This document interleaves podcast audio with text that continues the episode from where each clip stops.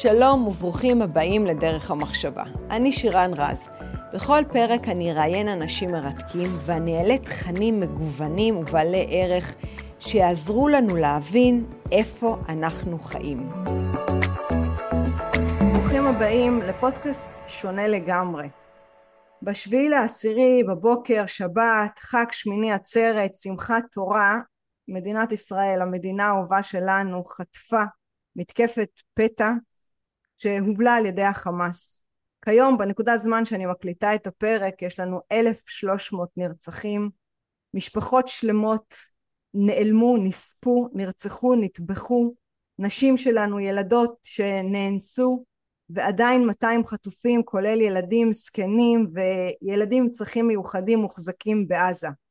יש לנו בסביבות השלושת אלפים פצועים בין כרגע למה שבדקתי 22 מצבם אנוש ישראל פתחה מערכה אה, מול עזה הגבולות רותחים וכולנו אני אתם המרואיין שלנו שתכף אני אציג אותו אה, החלטנו להקליט פרק שמדבר על האנטישמיות כדי לנסות לא ברמה תיאורטית אקדמית אלא באמת להבין מה זה האנרגיה הזאת, ההשלכות של, של המילה אנטישמיות, כדי לתת לנו יותר תשובות. אני לא בטוחה שהתשובות יהיו יותר קלות, אבל אני כן יודעת שאנחנו נצא עם חומר למחשבה ובהירות לגבי מה שקורה סביבנו.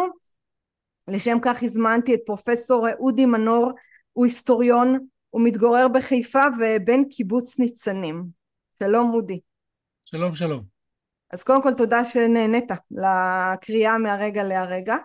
תודה שהזמנת, בשביל זה אני, איך אומרים, זה המקצוע שלי ואני רק מחכה שמישהו יתעניין ב, בנושאים שבדרך כלל בימי שגרה הם מה שנקרא בשוליים של השוליים והנה עכשיו לאור הטרגדיה ולאור הדאגות ולאור החששות ולאור תחושת הייאוש שיש לומר מוצדקת יותר, מוצדקת פחות, זה כבר עניין אחר, אבל אין שום ספק שיש תחושת ייאוש בציבור.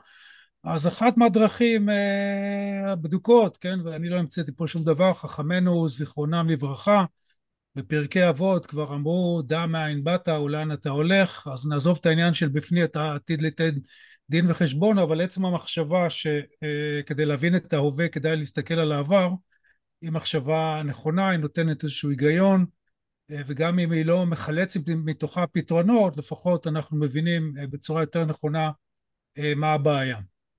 אז היה, כן. אני רוצה רגע לפתוח באיזושהי שאלה, כי ראיתי תמונה שצמררה אותי, אחד מהיישובים בעוטפי עזה קעקע על היד שלו את התאריך 7 לאוקטובר 2023 בהתאמה מוחלטת למספרים שהנאצים חוקקו על היהודים ולא צריך להיות חכמים גדולים בשביל להיכנס לרשת ולדבר בשיחת סלון כדי לשמוע את ההשוואה של אנשי החמאס הברברים לנאצים ואני חושבת שאולי כדאי שנתחיל רגע אחד לנסות להבין לפני שאנחנו עושים את ההתאמה בין, בין החמאס לנאצים מתי התחילה המילה אנטישמיות? מה זה אנטישמיות? אולי ממש נלך מההתחלה אוקיי, okay, אז תראי, אני uh, תמיד מתלוננים נגדי uh, תלמידים שלי, אנשים ששומעים אותי, שאני uh, נוטה לסבך דברים.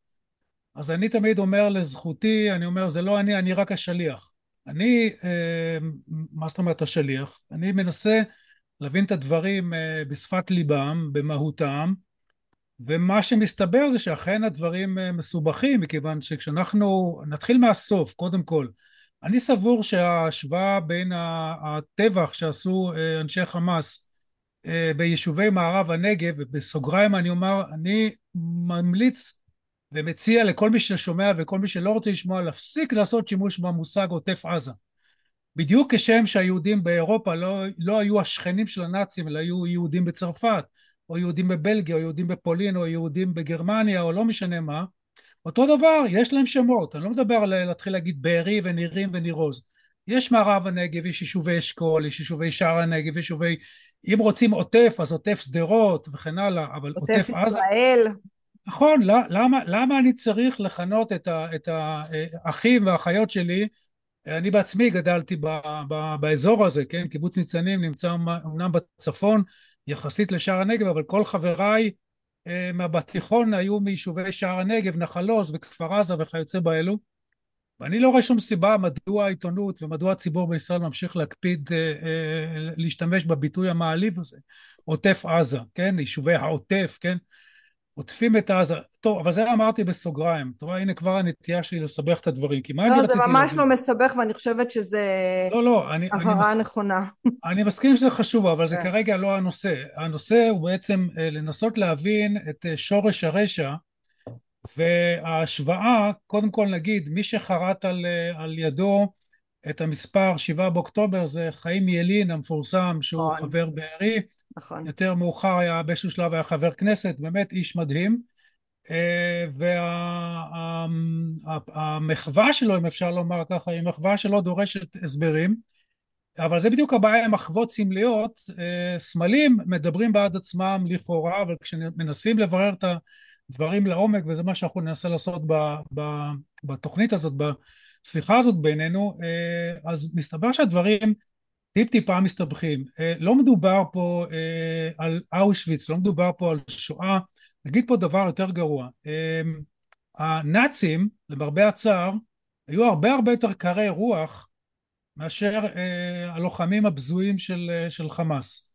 אני מאוד ממליץ כבר עכשיו לשמוע, גם בשביל לקבל תמונה טובה וגם בשביל לקבל הרבה מאוד אופטימיות, להקשיב לפרק 447 בפודקאסט על המשמעות של תמיר דורטל שהוא מראיין שם את יאיר אנסם בכר אני מאוד מקווה שאני מבטא את שם משפחתו נכון.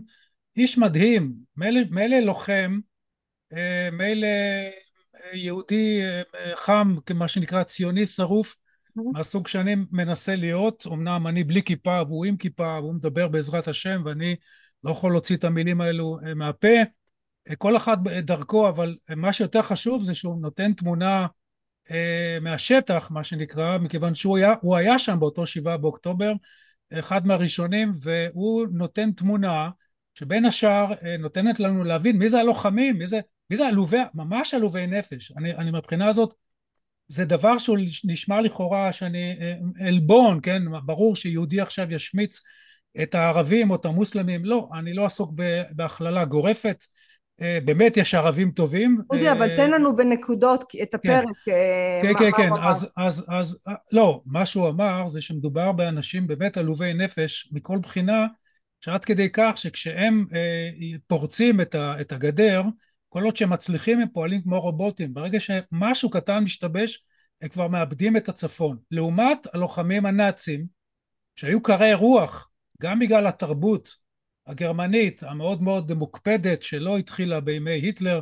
זה עניין שממשיך עד עצם היום הזה, כן, לא לחינם, אנחנו מדברים תמיד על היקיות, כן, זה, זה, כן, היקיות, הקפדנות יכולה לשמש בשביל לכתוב אופרה, יכולה לשמש בשביל להשמיד שישה מיליון יהודים, אוקיי? זאת אומרת, הקפדנות היא לא תוכן, הקפדנות היא אופן, ולכן אה, ההשוואה כבר על פניה בין המעשים של חמאס באותו בוקר אה, נמהר לבין המעשים של הנאצים זה כבר הבדל אחד. הבדל שני משמעותי פי כמה, תראו, הלוואי שב-44 היו לנו אה, אלף אה, יאירים אנסמבכים, כן? אז זאת כל הבעיה שהיהודים, הרי לצורך, אני לא צריך להשלים את המשפט, הרי לצורך מה קמה הציונות? הציונות קמה לצורך עניין מאוד פשוט, זה, זה מופיע בהמנון שלנו, לא צריך להיות היסטוריון ולא צריך לקרוא אף ספר. אף ספר, אפילו שחקני כדורגל כבר הצליחו ללמוד בעל פה את ההמנון, לפחות את השורה להיות עם חופשי בארצנו. זה, זה, כל הסיפור, זה כל הסיפור, אם אנחנו לא מבינים את זה אנחנו מתבלבלים. להיות עם חופשי בארצנו, חופשי מאיום קבוע של 150 אלף רקטות של חיזבאללה, בלי שום קשר אם הם יורים אפילו קפצון אחד. עצם העובדה שיש שלטון לגיטימי בעולם, שלטון האיראני, שכולם סוחרים איתו, עם חבורת המנוולים הזאת, שהם מכריזים באופן גלוי שהם רוצים להשמיד מדינה שהיא חברה באו"ם, עצם הדבר הזה הוא חרפה. כלומר, להיות עם חופשי בארצנו זה להיות במצב שאף מדינה לא אומרת אני רוצה להשמיד אותך. רוצים להתווכח איתי על המחיר של אני מוכר מוצרים רוצים להתווכח איתי על רמת האקדמיה רוצים להתווכח איתי אם אני דואג לחור באוזון אין שום בעיה אני אבקר את הגרמנים הגרמנים יבקרו את היפנים היפנים יבקרו את האוסטרלים וכן הלאה. ביקורת הדדית מצוין אבל להכריז מראש אני נמצא פה בשביל להשמיד מדינה, זאת אומרת להיות עם חופשי בארצנו, קודם כל זה להיפטר מהמצב הזה, בלי שום קשר, בלי שום קשר אם יורים ירייה אחת או לא.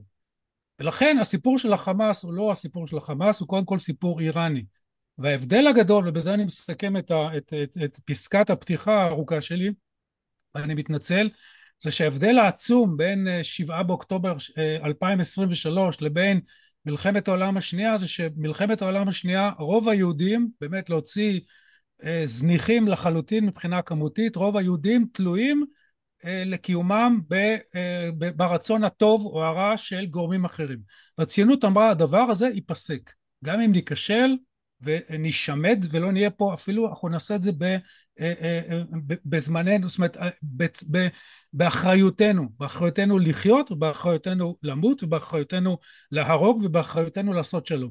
זה השינוי הדרמטי שהציונות הביאה איתה. ולכן זאת, זהו כבר הבדל עכשיו הבדל שלישי ומזה אנחנו נוכל ללכת להיסטוריה. כן. תראו המושג אנטישמיות נולד באירופה הוא נולד באירופה אצל, אצל אמ, אחת המדינות שהיום אה, רוב אזרחיה לפחות כלפי חוץ הם, הם ידידים שלנו, נדבר על הגרמנים. Mm-hmm. המושג אנטישמיות ממש יש לו תאריך לידה, זה דבר די מדהים אה, שמושגים יש להם תאריכי לידה מכיוון שהמובן המילולי של המילה אנטישמיות אה, תמיד אנשים שואלים בכל מיני פורום כמו קוורה אנשים טובים שבאמת לא מבינים אומרים מתרגמים את המילה באופן מילולי, אז מה זה אנטישמיות? אני נגד השמים. מי זה השמים? השמים כוללים את הערבים. אז איך כן. זה יכול להיות שהערבים הם אנטישמים? מה, הערבים שונאים את עצמם? אז לכן המילים לא מדברות בעד עצמן, כן? אה, צריך לתת להם אה, אה, הקשר. וכשהגרמני, יש גרמני מסוים בשם וויל הלם מר, כן? זה גרמני דווקא שבא מהצד, נקרא לזה, מהמרכז שמאל, אפשר להגיד ככה, זאת אומרת זה בן אדם שהוא ליברל, הוא רוצה שגרמניה תהיה מקום יותר טוב לחיות בו, הוא מנסה למצוא דרכים, אני מדבר באמצע המאה ה-19, הוא ורבים אחרים, כן, אנחנו כולנו מכירים משיעורי היסטוריה את המושג אביב העמים, זה 1848. אביב העמים לשיטתו של ווילהל מר נכשל, וכשהוא מחפש הסברים הוא אומר מי שאחראי על הכישלון זה היהודים. למה היהודים אחראים על הכישלון? מכיוון שהם אגואיסטים. באיזה מובן אה, הם אגואיסטים? במובן הזה שכשהם השיגו את זכויות האזרח, הם הפכו להיות אזרחים שווי זכויות, הם יכולים להצביע ולהיבחר לפרלמנט ולעשות מה שהם רוצים כמו כל אזרח אחר, באותו רגע הם שכחו את המטרות היותר רחבות של המהפכה הליברלית, שזה שוויון אה, כלכלי ושזה אה, נגישות לחינוך וכן הלאה וכן הלאה. כמובן שוויליאם מר, אנחנו לא ננתח את הניתוח שלו, מה שחשוב לענייננו זה שהוא מזהה ביהודים קבוצה שלמה של אגואיסטים ולכן הוא אומר האנשים האלו זאת אומרת העם הזה או הציבור הזה הוא ציבור אה, נקלה. עכשיו שואלים אותו מה אתה מציע? הוא אומר לא מציע מה, מה יש לי להציע? אם אני בעד ליברליזם שימי לב פה להיפוך ותראי אני כבר רומז למאזין המבולבל שיש הבדל תהומי בין, בין האנטישמיות לבין הנאציזם. מכיוון שאנטישמים מסוגו של מרש שהם ליברלים אומרים אין מה לעשות אין מה לעשות, הואיל ואנחנו בעד שוויון זכויות אזרח, הואיל והיהודים הם אזרחים, אז הם צריכים להיות שווי זכויות. כן. למה הדבר דומה? ללא מעט ישראלים שמסתכלים על הערבים בישראל ואומרים, מה אנחנו נעשה איתם? אז יש כאלה שאומרים נעשה טרנספר, אבל זה ברור שזה לא מעשי ולא רציני ולא מוסרי. וזה סותר את הרעיונות הבסיסיים של הציונות, ולכן מה נותר לעשות? נותר למשוך בכתפיים. כשאני שומע ערבי, משכיל, איש אקדמיה, או חבר כנסת, אחמד טיבי, לא משנה מי, ממשיך להגיד שאין דבר כזה עם יהודי ושאין לי זכויות פה והוא אומר לליברמן אתה הגעת לפה במטוס מה רוצה לומר? שהוא פולש שליברמן פולש. אני כבר בסוגריים אומר שאני לא הצבעתי לליברמן זאת אומרת אני לא מדבר מתוך פוזיציה פוליטית אני מדבר כהיסטוריון שמסביר את, ה, את, ה, את, ה, את המנוולות של אזרח ערבי שהוא חבר כנסת מוגן בזכויותיו ואני בעד שיוגן בזכויותיו ועם זאת אני מושך בכתפיי הנה אני מושך בכתפיי כשאני מסתק... שומע את אחמד טיבי וכמוהו 99% מהאנשים בציבור הערבי בישראל שמביעים דעה על הציונות. אודי, אני רגע שנייה פותחת פה סוגריים, לא רק כן. הציבור אה, בישראל, אה, אני גולשת ברשתות ומשתדלת להגיב כמה שאני יכולה וגם באנגלית, ואני אומרת לך שהם מפיצים כבר בשנים האחרונות שהם היו כאן ואחרי מלחמת העולם שנייה הם פתחו את השערים עבורנו ואנחנו אורחים שזכו להכנסת אורחים ואיזה חוצפנים אנחנו. זאת אומרת זה הרבה מעבר למה שקורה היום בכנסת. לא לא אין, אין, לי, אין לי שום ספק. אני, אני, אני לא אני איך נגיד את זה הפסיכולוג שלי לא מרשה לי להסתכל ברשתות חברתיות כי הוא אומר אתה לא בנוי לזה מבחינה נפשית ולמזלי יש אנשים כמוך ויש לי עוד כמה חברים שהם עושים בשבילי את העבודה ויש כמובן אם הזכרנו אה, חובות שמיעה וחובות קריאה אה, הציבור הצעיר מתבקש אה, לעשות מנוי לאתר של ממרי.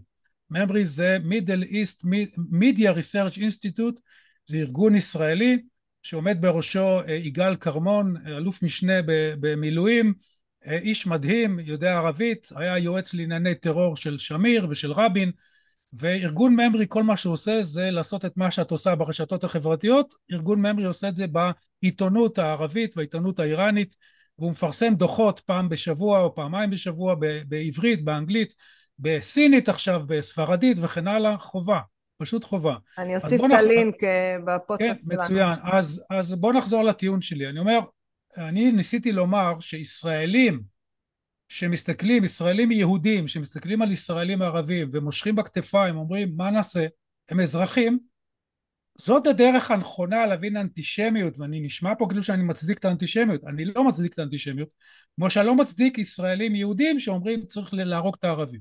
מה אני אומר שצריך לעשות? קודם כל נבין אנחנו. אם הם עסוקים בלשקר הדרך הכי נכונה אם מישהו אחר משקר זה לא לצעוק עליו שהוא שקרן, קודם כל תבין אתה מה האמת, זה בדיוק מה שאנחנו עושים פה כרגע. אנחנו מנסים להבין מה זה הציונות, אמרנו ציונות זה להיות עם חופשי בארצנו, הנה, שמנו וי, אחר כך אני אשלח אתכם לקרוא את כתבי הרצל, מצוין, אבל זה לא, לא נורא מסובך. יש עם והוא רוצה להיות חופשי בארץ ישראל. אם זה הערבים לא מבינים, יש לנו בעיה עמוקה איתם. לא אומר שצריך להרוג אותם, חלילה. הכל בסדר. הם חצי מהצוותים בבתי חולים זה ערבים, וערבים נמצאים במשטרה, וערבים נמצאים בכל מקום, והכל בסדר. אבל כשהולכים לשאלות של זהות, וזה שורש העניין, צריך לומר בצורה גלויה, רבותיי, אין שום סתירה, שום סתירה בין יהודית לבין מדינת כל אזרחיה. כל מדינה היא מדינת אזרחיה, נקודה. נקודה. אין מדינה שהיא לא מדינת אזרחיה. זאת ההגדרה של מדינה מודרנית, שכולם אזרחים. מה ההבדל בין מדינה לבין מדינה? בואו ניקח שתי דוגמאות מוכרות, צפון קוריאה ודרום קוריאה. פה זה עם קוריאני, פה זה עם קוריאני. בדרום קוריאה המדינה משרתת את האזרחים, בצפון קוריאה האזרחים משרתים את המדינה, נקודה. עכשיו תגידו לי ידידיי הערבים אזרחי ישראל, מי משרת את מי? באיזה מובן אתם מופלים? באיזה מובן יש פה אפרטהייד? זה אוסף של שקרים, זה פשוט בלתי נסבל, אבל השקרים האלו זה בדיוק מה שמזין, נחזור עכשיו למאה ה-19 לגרמניה. אז ווילהלם, ווילהלם מר ממציא את המושג אנטישמיות בשביל להבדיל, הרי אם העניין הוא לשנוא יהודים, אז לא צריך לחכות למאה ה-19, הרי שנאו יהודים כבר בימי הביניים. אלא מה ההבדל? הוא אומר בדיוק ההבדל הוא כזה, שבימי הביניים אם נוצרי שונא יהודי, הסיבה היא דתית, מכיוון שהיהודים רצחו את ישו. אז היהודי יכול לבוא ולהגיד זה לא אני, זה אם אימא של סבא של סבתא שלי, זה בכלל לא אנחנו, זה הרומאים. אז הוא אומר לנוצרי, עזוב אותך משטויות, אתה רוצה להיות בן אדם? היהודי אומר לו כן, אומר לנוצרי, תתנצר. ואז היהודי אומר, וואלה, לא חשבתי, זה מתנצר, שלום ונגמר, נגמר הסיפור. זה לא בדיוק ככה, כי אז הנוצרים מתחילים לחשוד באמצעות האינקוויזיציה, האם היהודי התנצר באמת, באמת, או שהוא התנצר מסיבות תועלתניות, ואז מתחיל כל הסיפור מההתחלה. אבל לפחות ברמה העקרונית, יהודי יכול להיות, להפסיק להיות שנוא בימי הביניים ברגע שהוא מפסיק להיות יהודי והיו לא מעט יהודים שבחרו בדרך הזאת. את, עשיתי פרק מעט... שלם על האינקוויזיציה הספרדית, על גירוש ספרד ופורטוגל והיא כן. הפתיעה אותי החוקרת שהיא אמרה שהיה אפשר לצאת מהאינקוויזיציה ברגע שאמרת זה בסדר אין בעיה זה לא באמת אני אני הייתי בגישה כל השנים שהורגים אותך כי אתה יהודי לא אם חזרת בתשובה, גם אם אה, הטילו בך מומים בעינויים, אבל יכולת לצאת משם ולהמשיך בחייך, זה, זה היה מבחינתי משהו חדש, אז זה, זה משלים את מה שאתה אומר. יפה, נכון, בדיוק משלים את האומר. לעומת זאת, אה, האנטישמים אומרים, היהודי יכול, לא רק שהוא יכול, היהודי נראה כמונו, מתלבש בחליפה הכי מסודרת, מדבר גרמנית יותר טוב מאיתנו, הולך לכל האופרות. עורכי הדין היהודים הם יודעים את המשפט הגרמני יותר טוב ממי שכתב אותו לפני אלף שנה. הם משולבים בכל מקום, הם משרתים בצבא, אלא מה? הם ממשיכים להיות יהודים גם כשמנסים לא להיות יהודים, לכן אומר, האומרים האנטישמים, תעזבו, זה מה יש. זה קצת שוב פעם מזכיר ישראלים יהודים, שגם כשערבי הוא בסדר, אז משך חושדים בו. לכן צריך להיזהר עם העניין הזה, כי זה מה שפוגע בחברה ליברלית. אבל עדיין, צריך להזכיר, מי שהמציא את האנטישמיות, מדובר באנשים שהם ליברליים. מה פירוש ליברלי? זה לא טוב או רע, אלא אנשים שמאמינים בשיטה שמדינה אה, בנויה על אזרחים, והאזרחים צריכים, יש להם לכל אזרח חובות וזכויות, והמדינה היא סוג של אה, יחסי תן וקח בין הפרט לבין הכלל וככה צריכה להתנהל מדינה ורוב המדינות בעולם מתנהלות באופן הזה וזה לא אומר שאין בעיות אבל סך הכל אין ויכוח שהולנד היא מדינה ליברלית ודנמרק וארצות הברית ואפילו מדינות אה, פחות מוצלחות כמו מדינות דרום אמריקה. לעומת זאת הנאציזם הוא הולך צעד אחד קדימה. הוא אומר אה, הנאציזם מבוסס קודם כל על, על, על, על, על תיאוריה גזעית לעומת התיאוריה החברתית של האנטישמיות כן? והתיאוריה הגזעית אומרת זה כבר לא עניין של דעה, הרי מול ווילהלם מר היו גרמנים אחרים שאמרו על מה אתה מדבר? איזה שטויות אתה מדבר? איפה היהודים אגואיסטים? מה, מה אתה מבלבל? להפך, תסתכל, אתה מחפש יהודים בסוציאליזם? מה עם קרל מרקס? טוב, אז הוא הפסיק להיות יהודי, בסדר. אבל משה הס, משה הס, שאנחנו סופרים אותו כאחד ממבשרי הציונות, הסוציאל דמוקרטיה בגרמניה, כן, ב-1961 הצליחה לנצח במשפט, לא, לא 1961, הרבה לפני זה, ב-1903 הצליח לנצח במשפט ולהשתלט על, על הארכיון של משה הס, של להראות לנו, כן, שיהודים הם נמצאים בשמאל העמוק, סוציאליזם, מה יותר מזה? אבל עכשיו באים הנאצים ואומרים זה בכלל לא עניין של ויכוח, תראי לעצמך שמישהו מתווכח האם אה, מים רותחים במאה מעלות.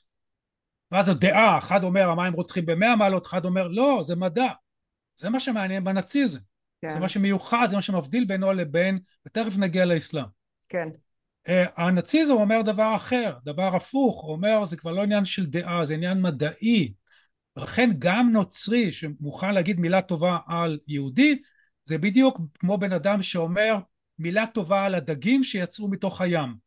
הם, הם יסתדרו, הם יצאו לחוף והם יתנהגו כמו חתולים. לא, מבחינה מדעית דג צריך להיות בתוך מים וחתול צריך להיות מחוץ למים זה לא עניין של דעה מוסיפים הנאצים שיש דרגות שונות של גזעים ויש גזע עליון ויש גזע נחות ואת הגזע הנחות צריך להשמיד בשביל לתקן את העולם שימי לב יש פה עניין של תיקון עולם ומזה אנחנו מגיעים אני בכוונה משתמש במושג יהודי כי כשיהודי אומר תיקון עולם אבל לפני שאתה עובר כן. לאסלאם כן. אודי אני כן רוצה לחדד את המעבר הזה בין uh, תפיסה חברתית שאנחנו יהודים אגואיסטים לבין זה שהנאצים עלו מדרגה והפכו את זה למדע מדויק ובאמת כביכול, כביכול, כן, ברור, ברור, ברור כביכול, כן, חס כן, וחלילה, כביכול, כן, אבל, כן. אבל היו, אתה יודע, פרופסורים ודוקטורים וחוקרים ופסיכולוגים שבאמת נתנו את מרצם ומוחם בשביל להוכיח את זה.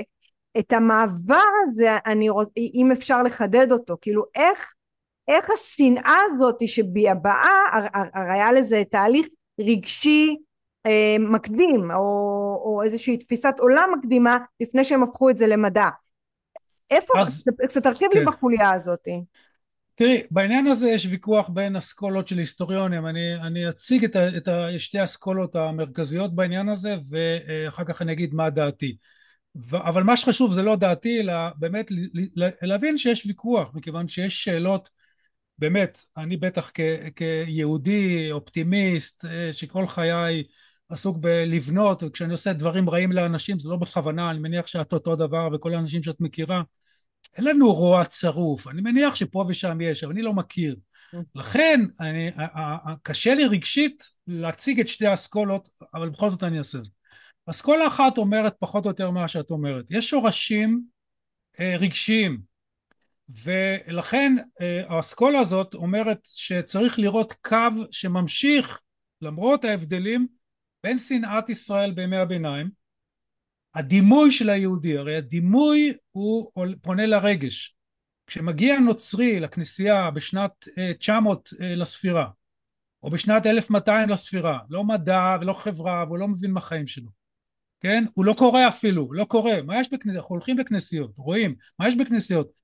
ציורים, רואים עקדת יצחק, רואים גירוש אה, אדם וחווה מגן עדן, רואים את יציאת מצרים, רואים את צליבת ישו כמובן, זאת אומרת הנוצרים לוקחים מהברית, מה שהם קוראים ברית ישנה, ברית חדשה, והופכים את זה לדימויים. עכשיו, אם הנצרות מציגה את עצמה כיורשת של היהודים, לא יכול להיות שיציגו את היהודים אלא באופן עקום.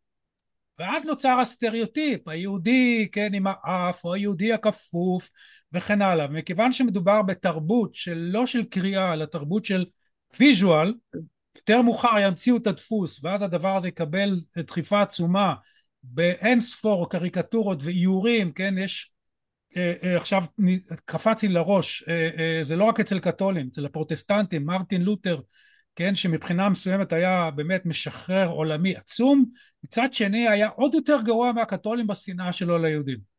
ויש איזה ציור מפורסם שרואים חזירה בגודל כזה כמו של איזה אבטיח ומתחתיה יהודונים יונקים, כן? תראי זה דבר כן, מצמרר. לא, אני כן? מכירה את התמונה. יהודים, כן. וחזיר, זה אותו דבר. אוקיי? בדיוק, שאצל יהודים אז אוקיי, אז עכשיו האסכולה הזאת ממשיכה ואומרת במאה ה-19 היה קל אה, אה, אה, ללכת עם הקו הזה מכיוון שהיהודי האמיתי כבר לא נראה. טוב אני אתקן את דבריי. היהודי האמיתי אף פעם לא נראה כמו שתיארו אותו אבל לפחות אפשר להגיד על ימי הביניים שהיהודי היה יצור זר מכיוון שהוא גר בשכונה אחרת קראו לזה שכונת היהודים או הגטו רחוב היהודים במרוקו זה המלח לא משנה כן? אז היהודי הוא וגם לבש היה לבוש בבגדים אחרים ודיבר בשפה אחרת ושמר על כשרות והיה לו לוח שנה משלו ויהודים התחתנו רק עם יהודים. לכן קל, קל היה לצייר ואפילו היו באמת נוצרים שהאמינו שליהודי יש, יש זנב מכיוון שהוא לובש מכנסיים. ואז ברור שיש לו זנב כי הוא מסתיר משהו. לעומת זאת במאה ה-19 היהודים בגרמניה כמו שאמרתי חליפה, עניבה, מטריה, מקל, גרמנית, מצוחצח או צרפתית או אנגלית, פרפקט, יותר גרמני מזה לא יכול להיות. ולכן הדרך להפליל אותו זה להתחיל להמציא את כל הדימויים האלו ותראי מה אמרו האנטישמים, זה מה שנפלא באנטישמיות, אני אומר את זה במרכאות, נפלא. היהודי הוא מנוול כי הוא חרמן, היהודי מנוול כי הוא אימפוטנט, היהודי מנוול כי הוא איש שמאל, היהודי מנוול כי הוא קפיטליסט, היהודי מנוול כי הוא נאמן מדי, היהודי מנוול כי הוא אין לו ארץ ואין לו מולדת והוא דואג רק לעצמו, היהודי מנוול כי הוא חרוץ והיהודי מנוול כי הוא בטלן. לא משנה מה, לא משנה מה, ולכן הבדיחה הזאת שאומרים שיש איזה גרמני לא יהודי שאומר אבל ידיד, חלק מידידיי הטובים ביותר הם יהודים זאת אומרת היהודי האמיתי שגר בשכנותו הוא בן אדם תקין לחלוטין איזה יהודי הוא חושד בו? זה היהודי ההזוי, היהודי המדומיין שהעיתונות האנטישמית מצליחה לפמפם דרך הקריקטורות.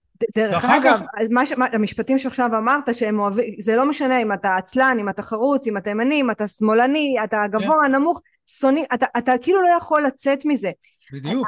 ו- וזה, אני זוכרת איזשהו אה, אה, חלק מסרט שמבוסס על סיפור אמיתי בגטאות, שעמד שם איזה נאצי מוטרף והיה רק ככה להנאתו ביהודים. ואז אחת היהודיות התפרקה לגמרי והיא אומרת אני מסתכלת עליו ואני מנסה להבין אם יש איזשהו דפוס חשיבתי במי הוא יורה אם היא גבוהה אם היא נמוכה אם היא זקנה. וכאילו אין שום דפוס. זאת אומרת עצם היותנו יהודים מבחינתו זה, זה, זה, זה, זהו שם זה נגמר.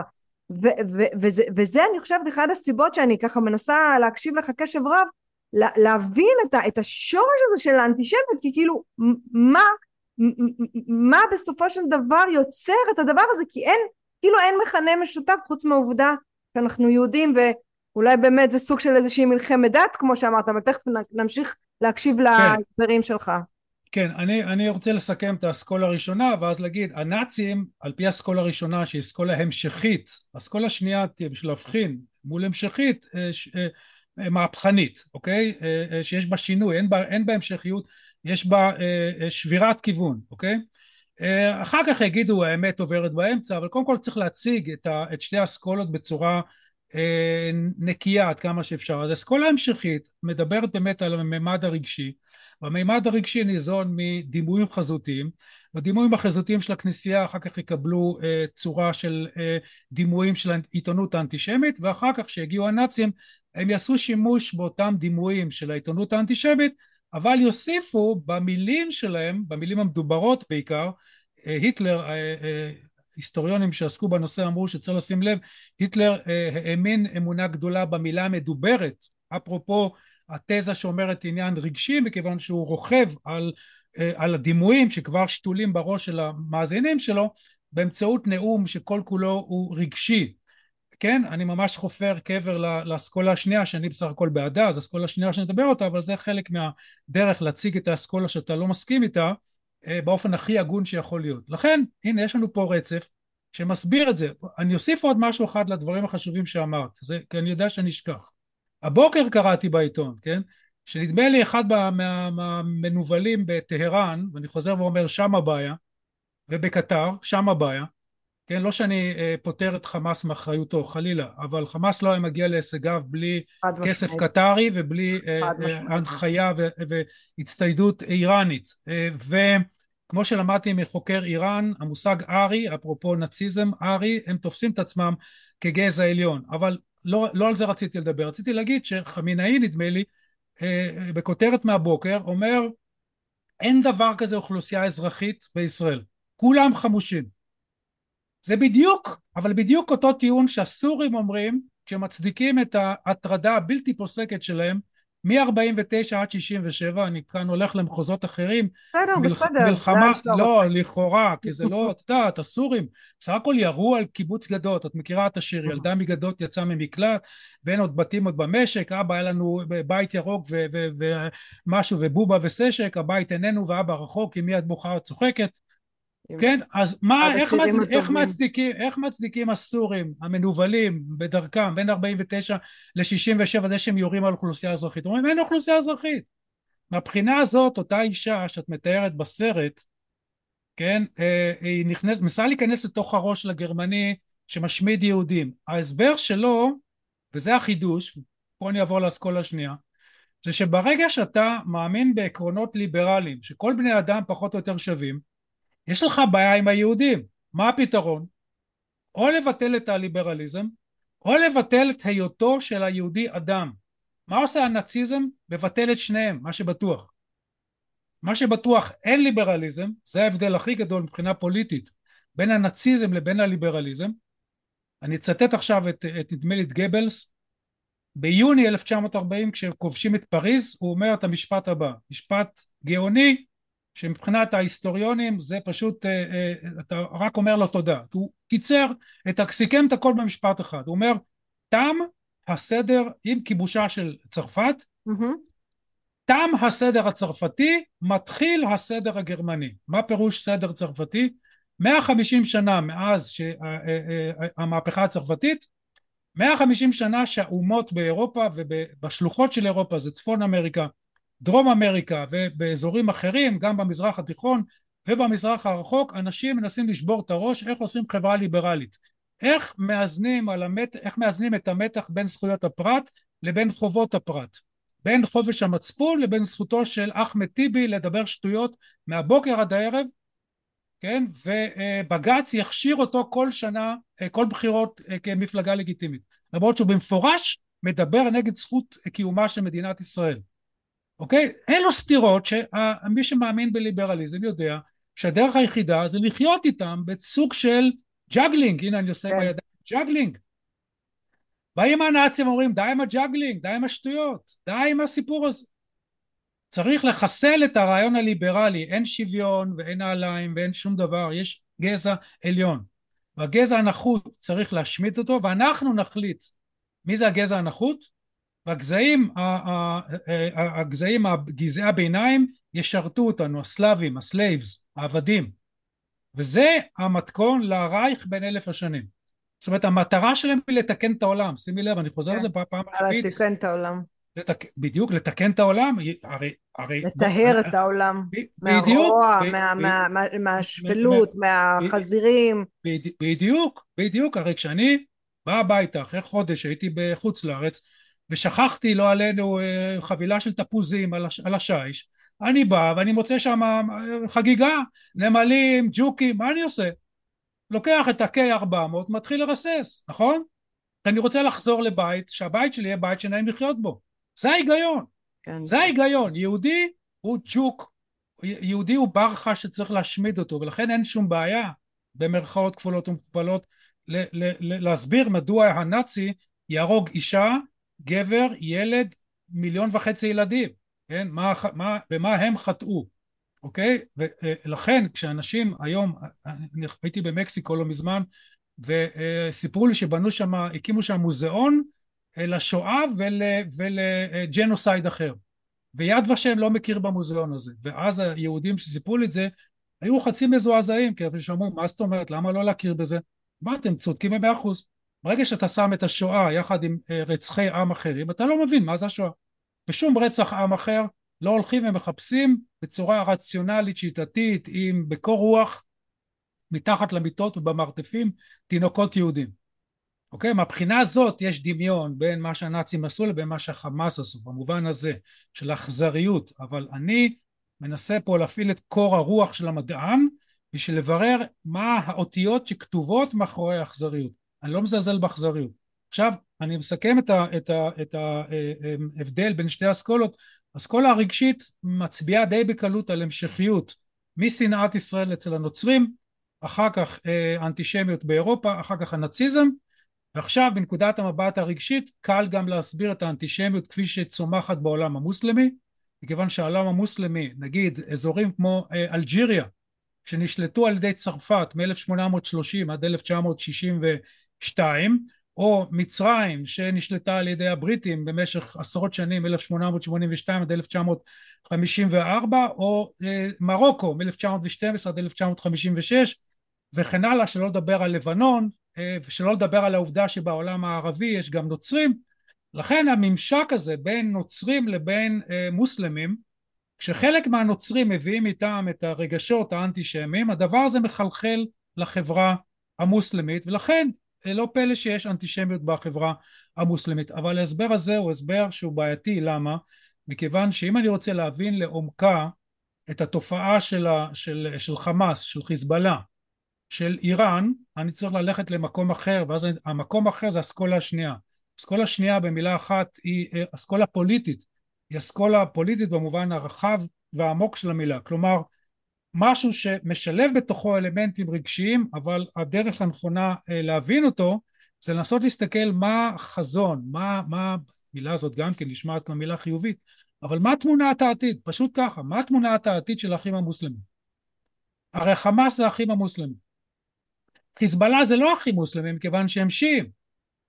כן? אומרים אה, באירוניה אומרים המומחים אומרים טוב אנחנו לפחות מתנחמים בזה שאחרי שהם יחסלו אותנו הם יתפנו למלחמה ביניהם מכיוון שהשיעים והסונים שונאים אחד את השני אודי אתה יכול במשפט קצת להסביר את ההבדל בין השיעים לסונים? אוקיי אני אסביר במשפט אחד כן, אולי, של... אולי, שלוש... אולי שלושה משפטים. אוקיי. הכל מתחיל הכל מתחיל בדור ה... בערך הדור השלישי או הדור השני אחרי מותו של מוחמד. מוחמד בלי שום ספק הוא נביא המוסלמים הכל בסדר. מה הבעיה של מוחמד שכמו כל בן אדם נורמלי הוא מת להבדיל מישוע שאומנם מת חזר לחיים אבל הלך כן. זה ואז מחכים לו מוחמד מת עכשיו צריך לרשת את מקומו. ואז בהתחלה הכל בסדר יש לו יורשים יורשים מהמשפחה. ואחרי כמה יורשים מתחיל ויכוח מי, ה, מי היורש הלגיטימי. ואז באה חבורה שהיא סיעה שבערבית זה שיעה שיעת סיעת עלי עלי הוא הבן דוד אם אני זוכר טוב של הנביא ואומרים אנחנו הלגיטימיים ומולו, אני לא זוכר מי זה, נדמה לי בקר, אבל לא זוכר, זה לא משנה, אפשר להסתכל בוויקיפדיה, הוא אומר לא, אני היורש. ואז מה קורה כשיש שני יורשים? או שאחד יוותר, או שאחד ימות, או שתהיה מלחמה. יריבו. כן. יריבו. הייתה מלחמה, קרב קרבלה בשנת 680 לספירה, זה ב-70, אה, זה 60, קצת פחות מ-60 שנה אה, אחרי שמתחיל האסלאם, האסלאם מתחיל בשנת 622, מוחמד אם אני זוכר טוב הולך לעולמו בשנת 634 אני משתמש בספירה הכללית של להקל ואז בשנת 680 יש קרב בקרבלה, קרבלה זה באזור של עיראק של ימינו ומאז השיעים חוגגים מציינים את האשורה שזה היום העשירי של החודש הראשון נשמע מוכר? Mm-hmm. אצלנו mm-hmm. יום כיפור, הם עושים יום כיפור, אצלנו לענות את הנפש זה לשבת בבית כנסת או בבית ולחשוב מחשבות איך אני משתפר בשנה הבאה.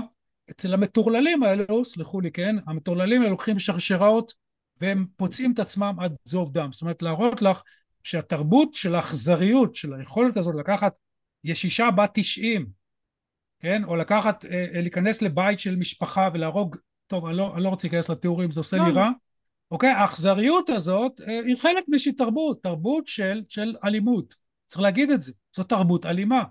עכשיו מי שרוצה לבוא ולהגיד לי גם תרבויות אחרות היו אלימות, נכון, נכון, כן, אנחנו קוראים בתנ"ך ורואים uh, מה, מה ציפו משאול המלך לעשות לעמלק ולכן העונש שלו מכיוון שלא השמיד את עמלק וכן הלאה, בסדר, הכל טוב, אבל מאז עברו כמה אלפי שנים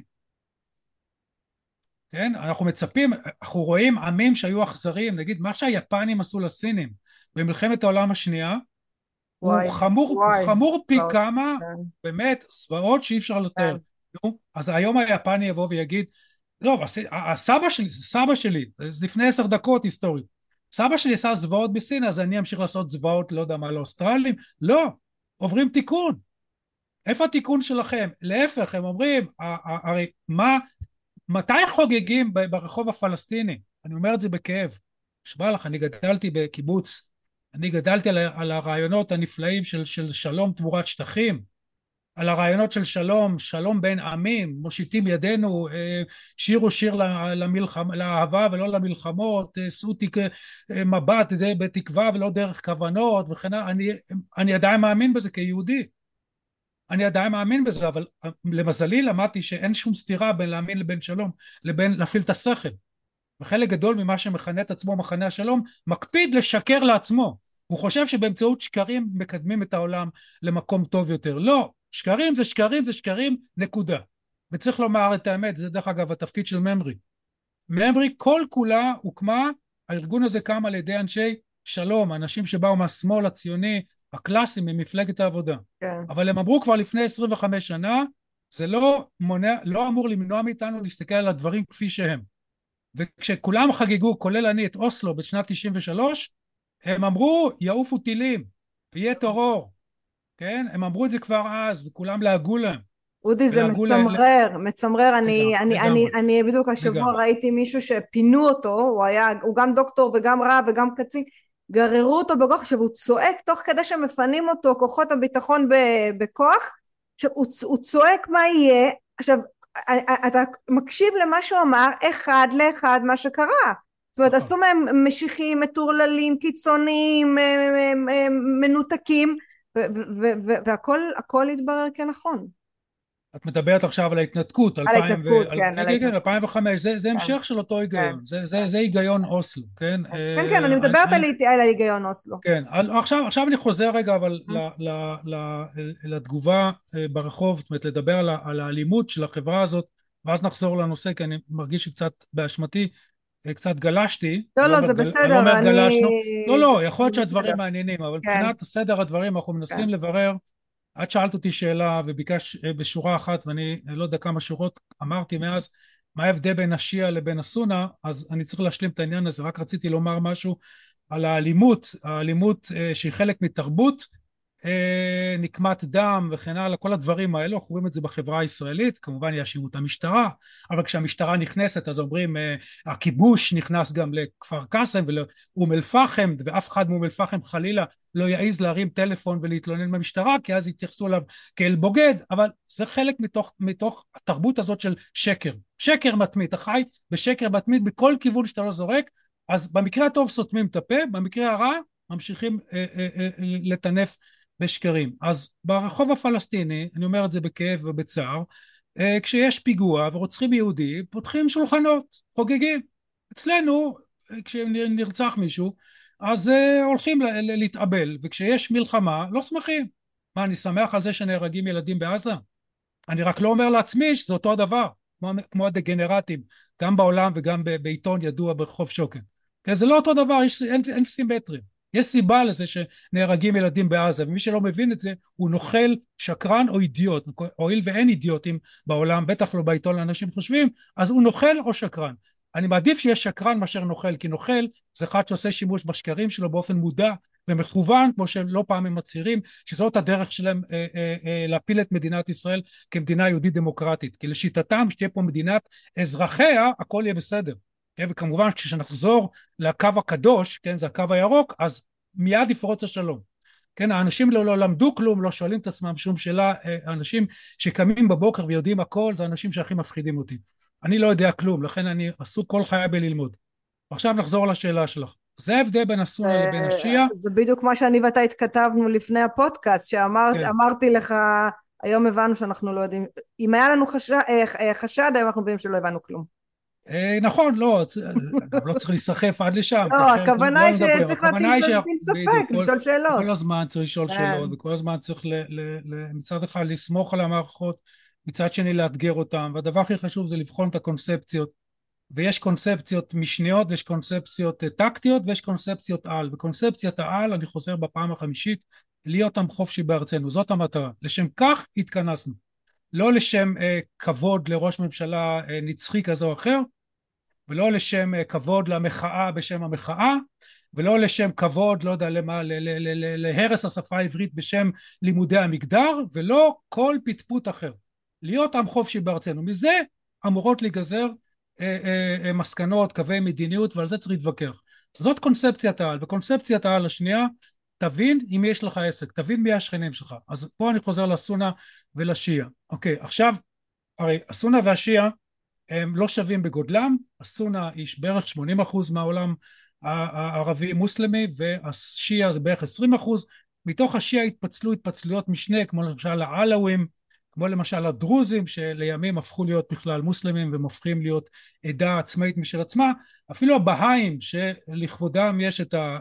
הם בעצמם בנו את הגן המקסים הזה בחיפה גם הם התפצלות מהשיעה הם כמובן כבר לא חלק מהשיעה לא ניכנס עכשיו להסברים מדוע השיעה מייצרת מתוכה זרמי משנה ומדוע אצל הסונה יש לכל היותר פרשנויות אה, אה, הלכתיות אה, כל מיני ארבע אסכולות שאני לא זוכר את השמות זה לא כל כך משנה. מה שחשוב לענייננו וזה הנושא שלנו זה האחים המוסלמים. כי צריך לזכור כן למרות שברחובות ג'נין או ברחובות רמאללה פותחים שולחן כל פעם שה... חמאס או הרשות הפלסטינית או לא משנה מי, הג'יהאד או כל האין ספור ארגונים שלהם רוצחים יהודי, אה, רוב, רוב המוסלמים בין אם הם סינים בין אם הם שיעים, הם סונים או שיעים, הם לא מקבלים את הרעיונות שלה בפועל אני מדבר, אולי עקרונית כן אבל בפועל הם לא מתנהגים כמו שהם מנסים לחנך אותם האחים המוסלמים. וזה בעצם השינוי הגדול. וזה מתחבר חזרה לשאלה של האם אה, אה, חמאס זה עוד המשך של האנטישמיות הקלאסית של המאה ה-19 אה, האם זה המשך של הנאציזם, באיזה מובן כן, באיזה מובן לא, כבר אמרנו כמה דברים למה כן, עכשיו אנחנו מנסים לברר למה זה לא. יש פה יצירה עצמית, זוכרת שלפני בערך רבע שעה אמרתי שהצרפתים היו במרוקו והצרפתים היו באלג'יריה והצרפתים היו בלבנון והאיטלקים היו בלוב והאנגלים היו פה וה... ולכן הייתה השפעה. נכון. אבל עכשיו צריך לדבר על היצירה העצמית של האחים המוסלמים. זה דבר שמתחיל כמעט בדיוק לפני מאה שנה במצרים קמה חבורה של הוגי דעות מוסלמים שאומרים גוואלד, לא אומרים את זה ביידיש כמובן, כן. אבל זו צורה, צורה לומר מה הם, הם, הם מבוהלים, ממה הם מבוהלים? הם מבוהלים בדיוק מהדבר שהאנשים שהזכרתי קודם במאה ה-19, אנשי המהפכה הצרפתית, מקדמים במרץ, ליברליזם. מה שאנחנו עושים כרגע, גבר מדבר עם אישה, נכון שאנחנו לא באותו חדר, אבל באופן תיאורטי היינו יכולים להיות באותו חדר. אוקיי? הדבר הזה מנקודת מבט מסורתית פסול מן היסוד. הוא הופך אותך, אני לא רוצה להגיד איזו מילה. מוקצה. אוקיי, בחרת מילה טובה. הייתי חייבת. ודאי שאפשר להגיד אותה בקול רם. כן. זה הליברליזם, זאת אומרת, באים אנשי הדת אה, במצרים, בקהיר, ואומרים הדבר הזה הוא אסון. הוא הולך לפורר את החברה המסורתית, ולכן צריך להתנגד לו עקרונית. ולכן האחים המוסלמים בנויים עיקרון היסוד שלהם, קונספציית העל שלהם זה שלילת המודרנה.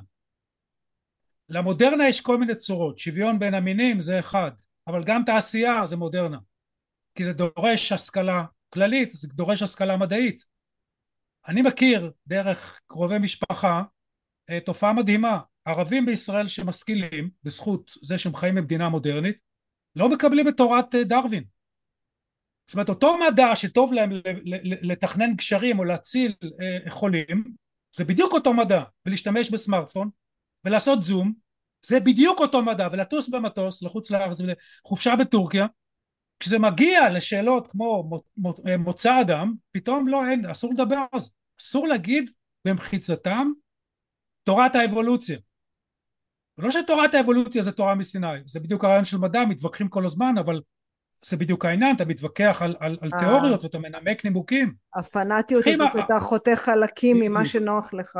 בדיוק וזה מה שהאחים המוסלמים אה, עושים. ולכן הם חיים מאה שנה מתוך עמדת ייאוש מתגוננת כי הם רואים שהמודרנה בטח בעולם אבל גם במצרים הולכת וכובשת לה חל, כל חלקה טובה. כי המנהיגים במצרים מבינים שבלי מדענים מצרים בלי אנשי אה, ניהול מצרים בלי וכן הלאה מצרים לא תגיע לשום מקום.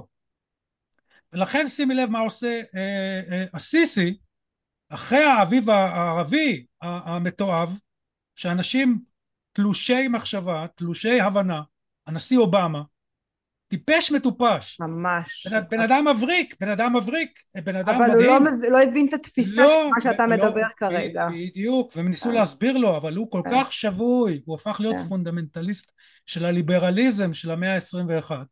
לכן הוא הולך לאל-אזהר, אותה אוניברסיטה מנוולת שמצדיקה לפני שבוע הם חותמים על הסכם שלום עם ישראל, שימי לב, מה אני אומר פה? הם מצדיקים את המעשה של המנוולים של חמאס. הוא הולך לשם והוא מסביר למה אה, אה, צריך לקדם אה, דמוקרטיה וכן הלאה והם חוגגים. וגם תומאס פרידמן עוד עיתונאי מנוול יהודי אנטישמי אלו הכי גרועים בעיתון שנולד כעיתון אנטישמי לפני 130 או 150 שנה המייסד שלו היה יהודי ששנא את העובדה שהוא יהודי כן. אלפרד אוקס. אוקיי? אז האנשים האלו תומאס פרידמן דיבר על האביב הערבי והאביב הערבי מצמיח את האחים המוסלמים לא סליחה לא מצמיח מאפשר לאחים המוסלמים לכבוש את השלטון ואז מה שעושה הסיסי הוא עושה הפיכה צבאית שכמובן זה דבר איום ונורא. אלא אם אתה לוקח בחשבון את האלטרנטיבה. זה חלק מהמחשבה הפוליטית זה לחשוב מה האלטרנטיבה. ולכן האחים המוסלמים הם במחתרת במצרים ולכן כשמאפשרים להם לצמוח בעזה ומעבירים להם כספים מקטר מיליארד וחצי דולר בשטרות ומאפשרים להם אה, אה, לקבל עבודה בישראל ונותנים להם חשמל ונותנים להם משאיות. אני לא אגיד לך איזה ראש ממשלה אה, הוביל את, ה, את הרעיון הזה מתוך קונספציה ששקט יביא שקט וצריך להגיד לזכותו או לחובתו הדבר הזה היה משותף ל-95% מהישראלים. צריך לזכור את זה. נכון שמנהיג צריך להתנהג אחרת מהציבור אבל יש בדמוקרטיה יש יחס ישיר לא יודע אם ישיר מאה אחוז אבל יש יחס יש יחס. יש יחסי גומלין בין אה, מנהיג לבין הציבור ואני חלק מזה. אני חלק מה-95 אחוז. זה שאני מצאתי אתמול מאמר שכתבתי ב-2012 בעקבות עסקת שליט האומללה כתבתי שחמאס זה ארגון שאי אפשר לחסל אותו מכיוון שאי אפשר לחסל רעיונות. הדבר היחידי שאפשר לעשות עם חמאס זה להחליש אותו מבצעית. ברגע שאתה הופך משהו הרי בוא, בוא נחזור לנאצים עד היום יש נאצים יש נאצים בגרמניה יש נאצים בארצות הברית. הם עושים פסטיבלים באופן קבוע ומצהירים על זה. לגמרי, והמספר, הם מסתובבים ככה ועושים, כן. אני עושה עם האצבעות, שמונה שמונה, מה זה שמונה שמונה? את יודעת מה זה שמונה שמונה? לא, לא, מה זה שמונה שמונה? עכשיו תלמדי משהו חדש, שמונה שמונה, תספרי אה, אה, את האות השמינית באלף בית האנגלי, A, B, C, כמו אצלנו ח', האות כן. השמינית H, מה זה H, H? הייל היטלר. הייל היטלר, כשאת רואה 88 אצל מישהו על החולצה באירופה, אז הוא נאצי. עכשיו זה מרגיז, זה מעליב, אני זוכר שהייתי בבולגריה עם המשפחה לפני מי יודע כמה שנים, ויש שם שוק פשפשים כזה. מוכרים מצלמות, מוכרים משקפות, מוכרים טרנזיסטורים. פתאום אני רואה שולחן שלם של ממורביליה של נאצים, קסדה נאצית, וסמלים של האס-אס, וסכין של האס-אס, ובא לי לצרוח. אנשים עושים סחורה מהדבר המתועב הזה. ואז אמרתי לעצמי, תנשום עמוק, זה בדיוק העניין, תס, תסתכל איפה נמצאים הנאצים. הם נמצאים בשוק הפשפשים בבולגריה. תשמח שהם לא שולטים באירופה, זה ההבדל. הם גם מכרו לא מזמן את החותמות שיצרו את הקעקועים. כן, כן נכון, אז, אז, אז שוב, שוב, זה עלבון לאינטליגנציה. בעולם מתוקן הדבר הזה מוקצה. כן. ובארצות הברית להיות נאצי זה, זה חוקי, מכיוון שיש להם את העיקרון העליון של התיקון הראשון לחוקה ששומר על חופש המצפון. את, את בוודאי לא שמעת על פרשה שאני זוכר שהייתי בתיכון, זה בשנת 76, פרשת סקוקי. סקוקי זה, זה פרבר ב, ליד שיקגו. באופן מקרי, mm-hmm. סקוקי זה פשוט שם של שכונה ליד שיקגו yeah. בארצות הברית. במקרה רוב תושביה היו יהודים. Mm-hmm. במקרה חלק גדול מהם ניצולי שואה שפשוט עזבו את אירופה והקימו משפחות בארצות הברית. עד כאן הכל סטנדרטי לגמרי, אנחנו כציונים יכולים לבוא ולהגיד להם למה לא עליתם לארץ, ואז הם יגידו כי לא משנה שהילד יגמור אוניברסיטה ואנחנו תרמנו למגבית, לא, זאת לא הנקודה. הנקודה היא שהניאו נאצים בשיקגו מחליטים לעשות אה, מצעד בסקוקי. קמים תושבי סקוקי ואומרים מה זה על גופתנו המתה. הולכים לעירייה והעירייה אומרת לא, לא, לא יצעדו פה. הולכים הניאו נאצים שוכרים עורכי דין, רוצה לנחש מאיזה מוצא? יהודים.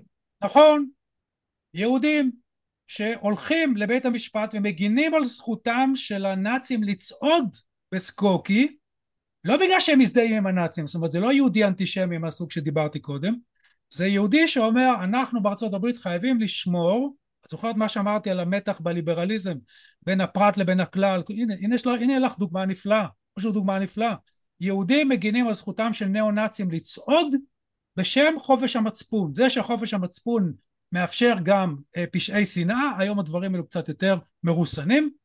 הנשיא של ממרי יש לו כמה מאמרים מבריקים שמסביר מדוע הרשתות החברתיות כמו גוגל וכמו טוויטר וכן הלאה צריכות לחסום את הדברים האלו ומדוע ארגונים אה, חברתיים יכולים לתבוע תביעות אה, כלכליות על בסיס חוק אמריקני אבל נדבר איתה לפני חמישים שנה זה הרעיון. עכשיו באירופה המהלך הזה הוא לא חוקי, הנאציזם הוא לא חוקי באירופה. אבל למכור ממורביליה בסופיה זה מתאפשר. אז בואו נחזור לחמאס. כל ההבדל בין חמאס שהולך ורוצח מאות אזרחים ישראלים בלי הבחנה בשבת בוקר אחת מכיוון שמתחשק לו, מכיוון שהוא יכול באמצעות ציוד איראני, באמצעות הנחיות איראניות ובאמצעות אימון איראני, ואני אחזור למילה איראן כדי שזה ייכנס בראש. טוב. זה שורש העניין לא חמאס, ואת חמאס צריך להשמיד, לפגוע בו עד כמה שאפשר.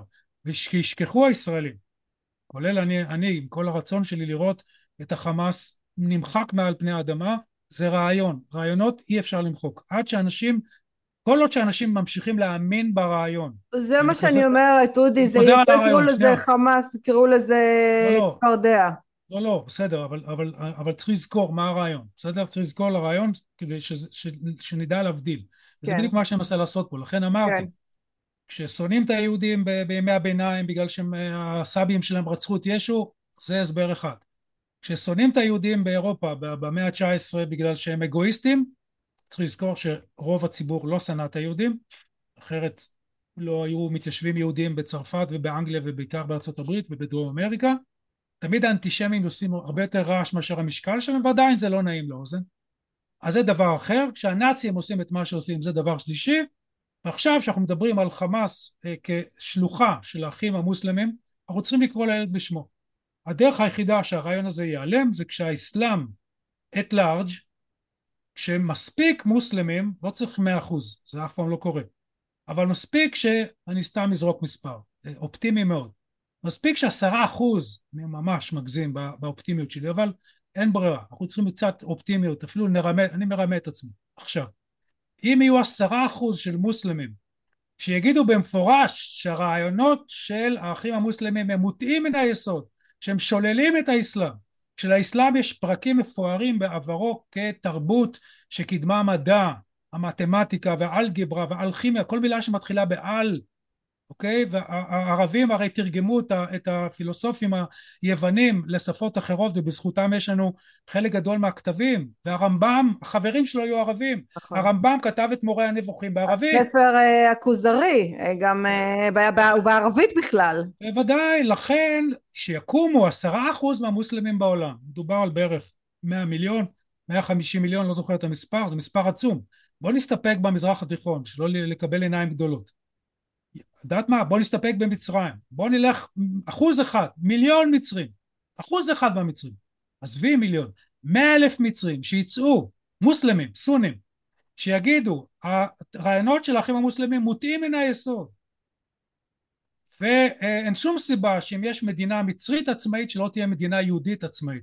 כי כשם שמדינת מצרים היא מדינת הלאום המצרי, כך מדינת ישראל היא מדינת הלאום היהודי. באותו רגע יתחיל תהליך, של, תהליך אמיתי של שלום. כי מה שעכשיו המצרים עושים זה אוגרים נשק אה, במצרים אה, מייצרים אה, מאגרים של נפט של דלק סליחה בתוך סיני ואני מאוד ממליץ לשמוע את האזהרות ואת הניתוחים של קצין ישראלי בשם אלי קצין לשעבר בשם אלי דקל שאומר דברים איומים ונוראים קשים מאוד.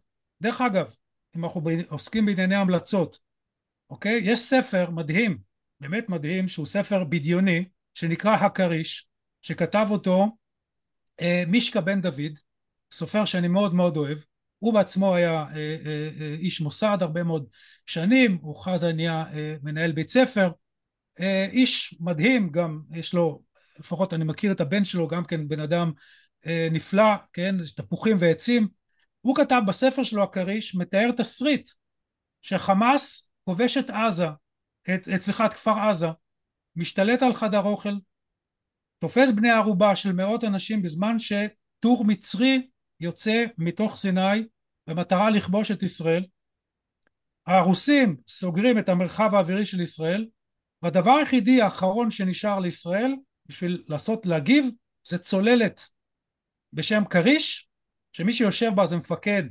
שמבין עניין מבין את הקונספציות ואני לא אעשה ספוילר אבל כמובן הספר הזה הוא ספר אה, אפוקליפטי לחלוטין. מה הוא יורה אטום? הוא משגר אטום? נכון, אוקיי, עכשיו צריכה, יש לו כמה פצצות ויש פצצה, יש, הוא משגר כמה פצצות. אה, על עזה, על טהרן ועל ירושלים. ואז את אומרת על ירושלים לא חבל הכותל המערבי אז זה נשאיר את זה כדי שלא לקלקל את הספוילר. אני, אני רואה את עצמי מחייך ואני מזועזע. מה יש פה כן. לחייך? אבל אם, אם כן אבל אם לא לוקחים את, ה, את התסריט השלילי אה, וכל שאר הדברים, הרי זה ספר די עבה, כן, אפשר לסיים אותו תוך כמה שעות כי אי אפשר להפסיק לקרוא אותו, אבל התסריט הבסיסי שבעצם אה, אה, מדמיין מישקה בן דוד, אני לא זוכר מתי יצא הספר, עניין של פחות מעשר שנים אם אני זוכר טוב, אבל הזיכרון שלי לא משהו, בטח לא לטווח קצר, אם לוקחים את האזהרות של אלי דקל, אם לוקחים את ההיגיון הבסיסי של מצרים, שלמרות שיש הסכם שלום עם ישראל, ממשיכים למכור, אפרופו אנטישמיות, את הפרוטוקולים של זקני ציון ברחובות קהיר. פרוטוקולים של זקני ציון זה אחד מהיצירות המופלאות במרכאות שנוצרו על ידי המשטרה החשאית ברוסיה בתחילת המאה העשרים מתוך כוונה אה, אה, לגרום לשליט, לצאר, שלטון הצאר לראות ביהודים את אויבי העם ואז מכיוון שזו תקופה במאה ה-19 שמדברים מונחים של מדע תזכרי ג'ול ורן למשל כל היצירה שלו זה מדע וגם הרצל דיבר הרבה מאוד על מדע אז המשטרה החשאית מבינה שהדרך לשכנע את הצאר זה להראות לו פרוטוקולים. הנה כתוב שחור על גבי לבן פרוטוקולים מה יותר מזה? ועד היום מוכרים את השקר הזה ברחובות קהיר מדינה שיש לנו איתה שלום. לכן לכן צריך להבין, אין שלום עם מצרים, ואני בעד ההסכם שיש עם מצרים ותמיד הייתי בעדו. הייתה תקופה שבאמת דיברתי על המונחים של שלום, זה לא שלום. שלום זה מה שיש בין בלגיה לבין גרמניה. למה אני מזכיר את העובדה הזאת? מכיוון שגרמניה פעמיים תוך שלושים שנה שחטה את הבלגים והרסה את בלגיה בלי שום סיבה.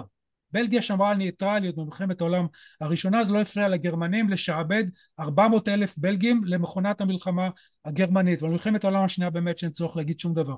והנה אני מניח שיש בלגים שמספרים בדיחות על גרמנים, אני מניח שיש גרמנים שלועגים לבלגים, כשמשחקות שתי הנבחרות שלהם בכדורגל אני בטוח שהבלגים שמחים על כל גול של גרמנים, אבל יש ביניהם שלום אמיתי, זה שלום אמיתי, אף בלגי לא אומר שאין זכות קיום לגרמנים ואף גרמני לא אומר שאין זכות קיום לבלגים ומקיימים ביניהם שוק משותף ועצמאות זה שלום. לכן אני חוזר לעניין של חמאס. כל עוד שהחמאס מקבל רוח גב במצרים מרוב האוכלוסייה ומהאוניברסיטה ומהאליטות ומהעיתונות אנחנו רחוקים מאוד משלום. מה התפקיד שלנו? סך הכל להבין את הדברים. עכשיו אני חוזר לעניין של השיעה. האחים המוסלמים במרכאות או הפונדמנטליזם או השלילת המודרנה בשיעה דומה מאוד לשלילת המודרנה אצל הסונה וזאת הסיבה שלמרות שמנקודת מבט היסטורית הסונה והשיעה נמצאים בהתנגשות תמידית בוז בוז הדדי עמוק בוז הדדי עמוק אני צריך להזכיר פה אה, אה, פיגועים שעשו אה, סונים לשיעים ולהפך הדיכוי שסבלו ממנו השיעים. בוא נלך לסוריה סליחה שאני נשמע כמו אחד שמזדהה עם אויביי אבל מה לעשות אני יהודי אוקיי? העלאווים נאלצו לטבוח בבני עמם אני מדבר על מלחמת האזרחים בסוריה מ-2011 מסיבה פשוטה אחת כי העלאווים שהם הזבל של המיץ של הזבל אני מדבר עכשיו מנקודת מבט מוסלמית. שימי לב נקודת מבט מוסלמית. כן כן הבנתי. הם, הם המיץ של המיץ של הזבל של השיעה שהיא מלכתחילה זבל.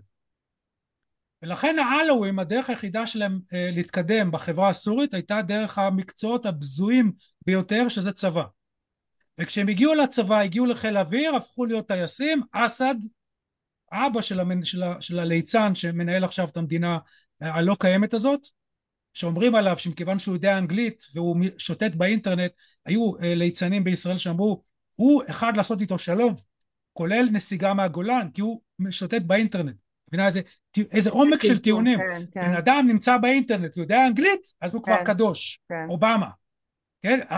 אין, אין מילים בעברית לבטא את עומק הטמטום. בכל אופן העלווים שהם נרדפים הם, הם, הם בזויים בעיני הרוב הסוני בסוריה. כשהם מגיעים לשלטון הם מבינים שאין להם שום סיכוי להישאר בשלטון אלא אם הם מדכאים ביד רמה. ואנחנו סיפרנו על עצמנו זה הגבול הכי שקט, הגבול הכי יציב. כי אסד האבא לא רוצה מלחמות, למה הוא לא רוצה מלחמות? כי הוא יודע שאם תהיה מלחמה אז, אז מלחמה בחוץ תהיה מלחמה בפנים וזה מה שקורה עם האביב הערבי. ואז כשאסד הבן רוצח חצי מיליון מאזרחיו לא מפריע לאף אחד בעולם שהוא ימשיך להיות מנהיג תקני לחלוטין במשפחת האומות רוצח המונים ואובמה הגדול לא יגיב כשהוא ישתמש בגז מדבר על אסד ואובמה החכם ייתן לרוסים להיכנס לסוריה באמתלה של לרדוף אחרי דאעש. דאעש זה הגרסה החמאסית של האחים המוסלמים אה, באזור של עיראק וסוריה זה המשמעות של, של אייסיס כן אה, עיראק סוריה אסלאם אה, סטייט משהו כזה האומה האסלאמית של סוריה, זה, זה הכל אותו זבל, אוקיי? הכל אותו, הכל אותה השפעה אה, מוסרית שמבוססת על שלילת המודרנה. שימי לב, גם אצלנו שוללי מודרנה, קוראים להם חרדים, אבל הם לא נוגעים לאף אחד אה, אה, לרעה. אומרים, אנחנו לא רוצים לדעת כלום מהעולם המודרני, תעזבו אותנו בשקט. עכשיו, הם לא יכולים בדיוק שנעזוב אותם בשקט, כי הם חלק מהחברה, והם בעצמם עוברים תהליכים דרמטיים של שינוי. אבל המסקנה של האחים המוסלמים, שהדרך ל, ל, ל, אה, לשלול את העולם המודרני היא לפגוע בו כמה שרק אפשר תוך שימוש בכלים שלו צריך להבין את זה תוך שימוש בכלים שלו. הנאצים לא משתמשים בכלים של המערב. הם לא הם אומרים אנחנו עסוקים בלהשתלט על העולם אתם יכולים או להצטרף או להילחם בנו. נלחמו והם הפסידו הנאצים כן כן הש, הש, החמאס ודאעש והעוזרים שלהם בטורקיה שהיא מארחת אה, אה, את הזרוע המדינית של חמאס, כאילו שיש פה קטר, קטר שהיא הבית של חמאס, כן, היא משתמשת בכלים של המערב של הריבונות. זכותי כמדינת קטר לארח את מי שאני רוצה. אותו דבר ארדוגן המנוול, אותו דבר. אנחנו חייבים להבין את זה. לכן אני פה מדגיש את ההבדלים, מכיוון שהנאצים לא עושים חשבון, אומרים, לא שהם לא עושים חשבון, אומרים אנחנו הולכים לייצר חשבון חדש, תזכרי את המשפט של גבלס. תם הסדר הצרפתי, מתחיל הסדר הגרמני. עברו חמש שנים, חזר הסדר הצרפתי ועכשיו הפונדמנטליסטים, השיעים או הסונים, משתמשים בסדר הצרפתי, פשוטו כמשמעו ותרתי משמע, בזכות הצרפתים חמינה, אה, המנוול הראשון באיראן, אה, אה, הראשון שעשה את החומייני, חומייני ישב כפליט גולה פליט מדיני בצרפת. הוא יושב בצרפת נהנה מזכויות האדם של צרפת מחופש הביטוי ומשתמש בכלים של צרפת כלומר אה, אה, באותה תקופה זה היה קלטות בשביל להפיץ את התורה שלו ברחבי העולם. וכשיש מהפכה באיראן ב-79 כמובן שהצרפתים הראשונים להעלות אותו על מטוס כי זאת מהפכה עממית ומי אנחנו כמו צרפתים שעשינו מהפכה עממית ב-1789 נגיד משהו נגד המהפכה העממית של איראן אבל המהפכה העממית בצרפת מטרתה הייתה לעשות שוויון בין בני אדם. המטרה המוצהרת הם יודעים את זה כי הוא יושב אצלם בבית וכותב ואומר את הדברים זה ליצור לא רק אי שוויון בין בני אדם באיראן אלא להפוך את איראן למדינה שעסוקה בלייצא טרור הייתה תקופה שאמרו נגד נתניהו שהוא ממציא את איראן בשביל הצרכים הפנימיים שלו בשביל השמפניה וכל ההבלים שאומרים אנשים רפי שכל בישראל. ואז הייתי אומר להם תראו אני בא בידיים נקיות. לא רק שלא הצבעתי בעד נתניהו אלא שכתבתי מאמרים מסודרים ומנומקים למה אני חושב שהוא מנהיג גרוע. אולי אני טועה אבל לפחות אני בא בידיים נקיות. אבל מה תגידו על זה שיצחק רבין שהוא קדוש מכיוון שרצחו אותו כן קדוש באוגוסט, באוגוסט 1993 עושה הרצאה לפיקוד הבכיר של צה"ל ובזמנו זה היה סודי ביותר באיזשהו שלב זה התחיל לשוטט באינטרנט מי שרוצה אני אשלח אותו אני לא יודע איך קיבלתי את המסמך מחבר שאני לא יודע איך הוא קיבל זה לא משנה. יש שם הרצאה שיטתית מסודרת של יצחק רבין ראש ממשלת ישראל שבה הוא מסביר שאיראן זה חממה לייצוא של טרור בדיוק כמו שברית המועצות ייצאה בעיות ביטחוניות בזמנה בשם הקומוניזם האיראנים עושים את זה בשם ערכים נשגבים של אסלאם וקשקוש מהסוג הזה. לכן אני אומר צריך להבין את ההבדלים בין, בין, ה, בין התופעות ולא את, ה, את נקודות הדמיון. ובאופן אה, לא, לא מקרי הנטייה שלנו לצד הרגשי שהיא ממילא אה, הבסיס של האסכולה שרואה המשכיות בין התופעות הנטייה הזאת פוגעת ביכולת שלנו להבין את הדברים לאשורם. לכן מבחינה רגשית אנחנו כועסים על חמאס בזמן שאנחנו צריכים אם היינו יכולים להשמיד את השלטון בקטר ולהשמיד את השלטון באיראן. לי אין שום ספק ש-90% מהעם האיראני ישלח לנו פרחים. לגבי הקטרים אני לא יודע, אני לא יודע בכלל יש דבר כזה עם קטרי מה זה לשלוח פרחים? אתה מתכוון פצצות? לא, לא, לא, לא, לא. מה זה לשלוח לא, פרחים? לא, אנחנו יודעים את זה, מי שחוקר את איראן יודע שרוב החברה באיראן אה, אה, מתעבים את השלטון. אה, אוקיי. חד משמעית, הם היו רוצים, יש להם, יש להם, הם מאוד אוהבים את ארצות הברית, את השטן הגדול, מחוברים באינטרנט, זה עם מאוד מתוחכם. כן, הוא כן, חכם, עם משכיל, עם רציני, אוקיי? והם לא רוצים ש... עכשיו, מה לעשות? זה הוכיחו לנו עוד פעם דמיון בין הנאצים לבין השלטון באיראן.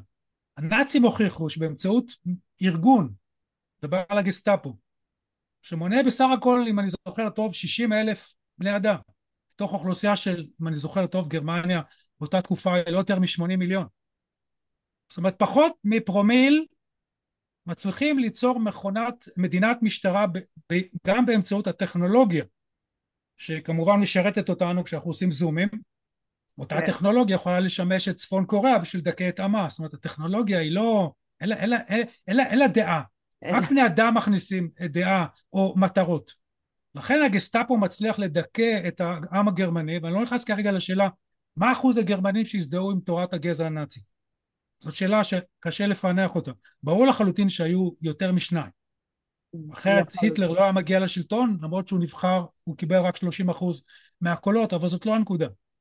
ברור לחלוטין דרך אגב, גם כשמשווים את הבחירות אה, של הפלסטינים לחמאס, הם שוכחים שהאחוז שבחרו בחמאס היה הרבה יותר גבוה מהגרמנים שבחרו בהיטלר. חד, חד משמעית, ולהוסיף על מה שאת אומרת דבר מאוד מאוד נכון, עצם העובדה שאבו מאזן מקפיד לא לעשות בחירות כבר, לא יודע, קרוב ל-15 שנה אולי יותר, מדברת בעד עצמה, הוא יודע את האמת. בוודאי אחרי ההצלחה המסחררת בשבעה באוקטובר, כן, שהצלחנו לאנוס נשים ולרצוח ילדים ולערוף ראשים וכן הלאה, כל הדברים הנפלאים, איזו תרבות נהדרת הצלחנו, כן, אני, אני, אני אומר באמת, זה דבר שהוא פשוט מצמרר. לכן, לכן אני הזכרתי את, ה, את, ה, את, ה, את הנאצים, את, ה, את גרמניה הנאצית, אני כבר לא זוכר מה ניסיתי אה, לומר, אה, כן, שקל מאוד, קל מאוד, באמצעות טכנולוגיה מודרנית, באמצעות חבורה של 60 אלף אמ, חיילים של הגסטאפו שמטבע הדברים רובם מזוהים לחלוטין עם, ה, עם המזדהים לחלוטין עם העקרונות של, של תורת הגזע הנאצית לדכא ציבור שלם. ואז נעצרתי בשאלה כמה מהגרמנים הזדהו עם הנאצים או לא, לא יודע. ואת אמרת דבר נכון שסביר מאוד להניח שיותר מוסלמים מזדהים עם החמאס מאשר גרמנים עם הנאצים. כן. ואני עכשיו חוזר לאיראן ואני אומר אז מדוע האיראנים ממשיכים לסבול את השלטון הטרור שמנהל אותם עובדה, קודם כל צריך להזכיר, לא פעם ולא פעם הם ניסו להתקומם. מה לעשות שהרעים יותר חזקים, משמרות המהפכה יותר חזקים. למה הם יותר חזקים? כי בין השאר איראן סוחרת עם כל העולם. כן? וכל, עכשיו, בוויכוח המוסרי, בוא, בוא עוד משפט אחד, אני, אנחנו כבר אולי חרגנו מהזמן, אין לי מושג, לא, את תנהלי. כן, לא, לא, בסדר, אנחנו שעה ורבע, אנחנו תכף ברבע שעה האחרונה נתחיל להתכנס, כי אני גם רוצה לדעת את הדעה שלך מה אפשר לעשות אה, במצב הנוכחי.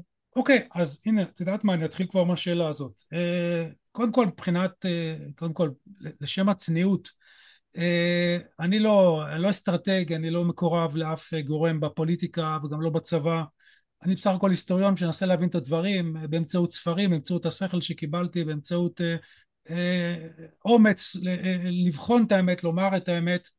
והדבר היחידי שאני יודע בוודאות ש, שבלעדיו אה, אין שום סיכוי לעשות שום דבר אחר ואני מדגיש כל הדברים האחרים צריכים להיעשות ומי שזאת זה תפקידו הוא יחליט מה לעשות. כלומר להיכנס לא להיכנס לעזה להפציץ לא להפציץ כל הדברים האלו אחר כך אני אגיד אה, מה שמעתי בימים האחרונים ומי אני חושב ששכנע אותי יותר אוקיי. אבל לפני הכל, לפני הכל, לפני הכל, מה שהתכוונתי להגיד לפני שדיברת על הרבע שעה האחרונה, וזה מסתדר מצוין, כן, אתמול בליל, אה, בערב, אה, בזמן שדובר צה"ל אה, נושא את הנאום שלו, הוא מסיים, גומר את ההסבר, ואז כתב זריז, אומר לו, מה יש לך להגיד על כך שכרגע הודיעו הפלסטינים שהופצץ בית חולים ונהרגו מאות?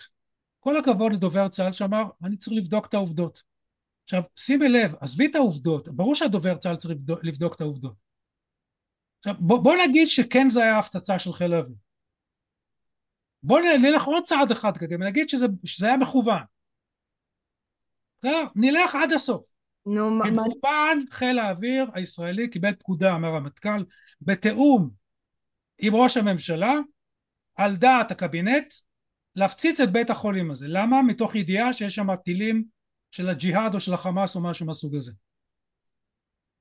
ברדידות המוסרית שאנחנו נמצאים בה כרגע שבא לידי ביטוי בגינויים האוויליים של אבו מאזנים למיניהם אנחנו מגנים קורבנות מכל סוג או כל הכדורגלנים מה, מהתחת כן אנחנו סליחה על הביטוי זה פשוט מוציא אותי מדעתי חבורה של מפונקים תסתמו את הפה וזהו פשוט תסתמו את הפה מה?